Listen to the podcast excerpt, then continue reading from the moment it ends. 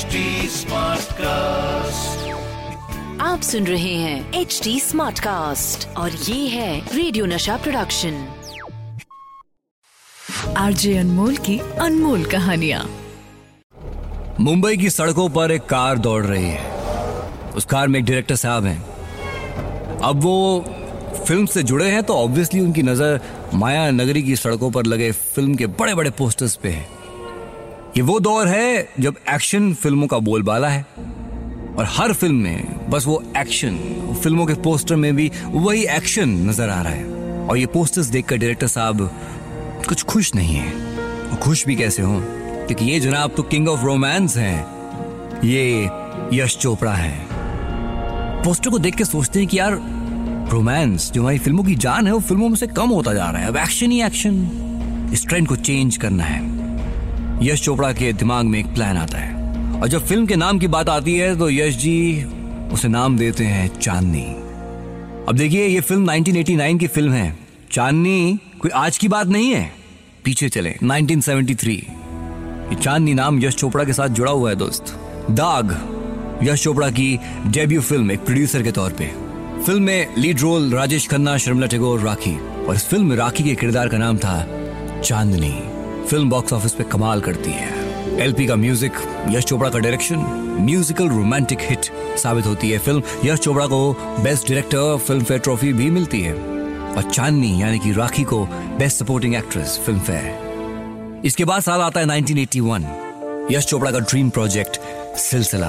अमिताभ बच्चन, जया बच्चन, संजीव कुमार, शशि कपूर और रेखा। इस बार यह नाम चांदनी जाता है रेखा के पास।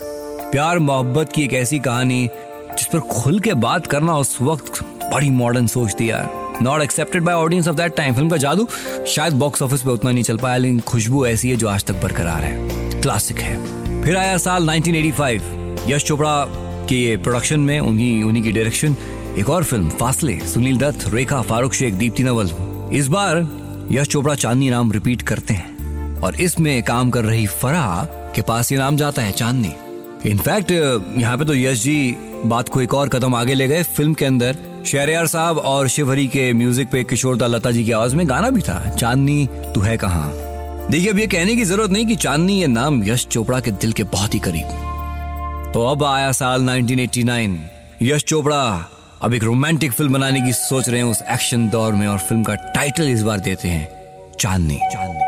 और वही चांदनी, जिनका नाम हम बार बार लगातार लेते हैं, याद करते हैं, श्रीदेवी।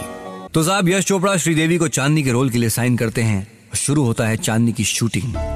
चांदनी से पहले श्रीदेवी सदमा, तोहफा, मिस्टर इंडिया, नगीना ऐसी सक्सेसफुल फ़िल्में कर चुकी हैं और चांदनी में उनका रोल इन सबसे अलग है। जहाँ फ़िल्म में, पहले हिस्से में उन्हें वो चुलबुला मस्त अंदाज दिखाना है तो वहीं सेकंड हाफ़ में अपनी मेच्योरिटी श्रीदेवी इन दोनों किरदारों में डूब जाती हैं। चांदनी फ़िल्म के दौरान यश चोपड़ा के दिल में कुछ और ही चल रहा था।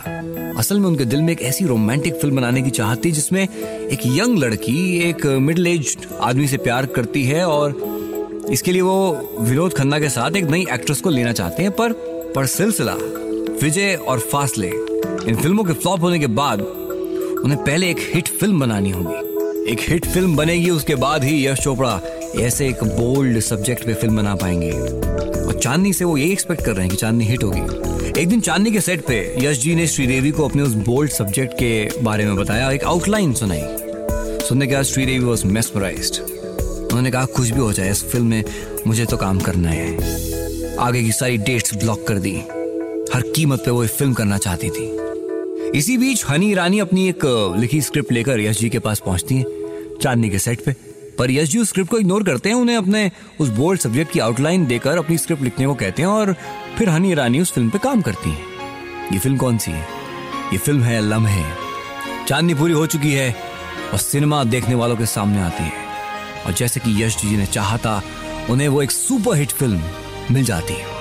रास्ता साफ़ है, लम्हे बनाने के लिए। श्रीदेवी को उस साल दो फ़िल्म फेयर के लिए नॉमिनेट किया जाता है, चांदनी और चालबाज।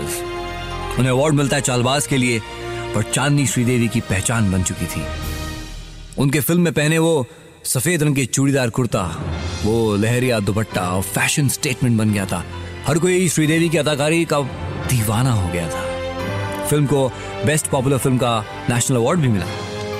अब चांदनी की सक्सेस के बाद यश चोपड़ा की नज़रें थी लम्हे पर। चांदनी का म्यूज़िक शिव हरी की जोड़ी ने दिया, यानी कि पंडित शिव कुमार शर्मा और पंडित हरिप्रसाद चौरसिया। तो लम्हे के लिए भी उन्हीं को चुना गया और ये बिल्कुल सही चॉइस थी। चांदनी का वो इंट्रो ट्यून लम्हे का टाइटल ट्रैक कभी मैं कहूँ, इसको मिक्स करके कहीं ना कहीं बनाया गया। फ़िल्म की शूटिंग लंदन में चल रही है, तभी इसी बीच श्रीदेवी को खबर मिलती है कि उनके पिता का देहांत हो गया। यश जी पूरी यूनिट को वापस इंडिया लेकर आना चाहते हैं, लेकिन श्रीदेवी जानती हैं कि ये बहुत बड़ा नुकसान होगा। अकेली चेन्नई के लिए रवाना होती हैं और 18 दिन वहाँ रहकर सारे रिचुअल्स को पूरा करके वापस लंदन पहुँचती हैं। यश जी के सामने एक परेशानी है। वहीदा जी द लेजेंडरी वहीदा रहमान, उन्हें वापस इंडिया लौटना है। और उससे पहले श्रीदेवी के साथ उनके कुछ कॉमेडी सीन्स हैं जो शूट होने हैं। यश जी कहीं ना कहीं सोच रहे हैं सिचुएशन में कॉमेडी सीन क्या श्रीदेवी कर पाएँगी? लेकिन दोस्त, जैसा कि सब कहते हैं, ये वो श्रीदेवी हैं जो कैमरा ऑन होने के बाद सब भूल के कुछ और ही बन जाती थी। सीन पे कंसंट्रेट किया और फिर एक ऐसा परफॉर्मेंस दिया कि क्या कहने। खुदा गवाह, 1992 गुमराह 1993 लाडला 94 जुदाई 97 इंग्लिश इंग्लिश मॉम एक से बढ़कर एक रोल्स इस इंडस्ट्री को दिए हैं the queen of Bollywood Sridevi ने आरजे अनमोल की अनमोल कहानियाँ आप सुन रहे हैं एच डी स्मार्ट कास्ट और ये था रेडियो नशा प्रोडक्शन एच स्मार्ट Smartcast.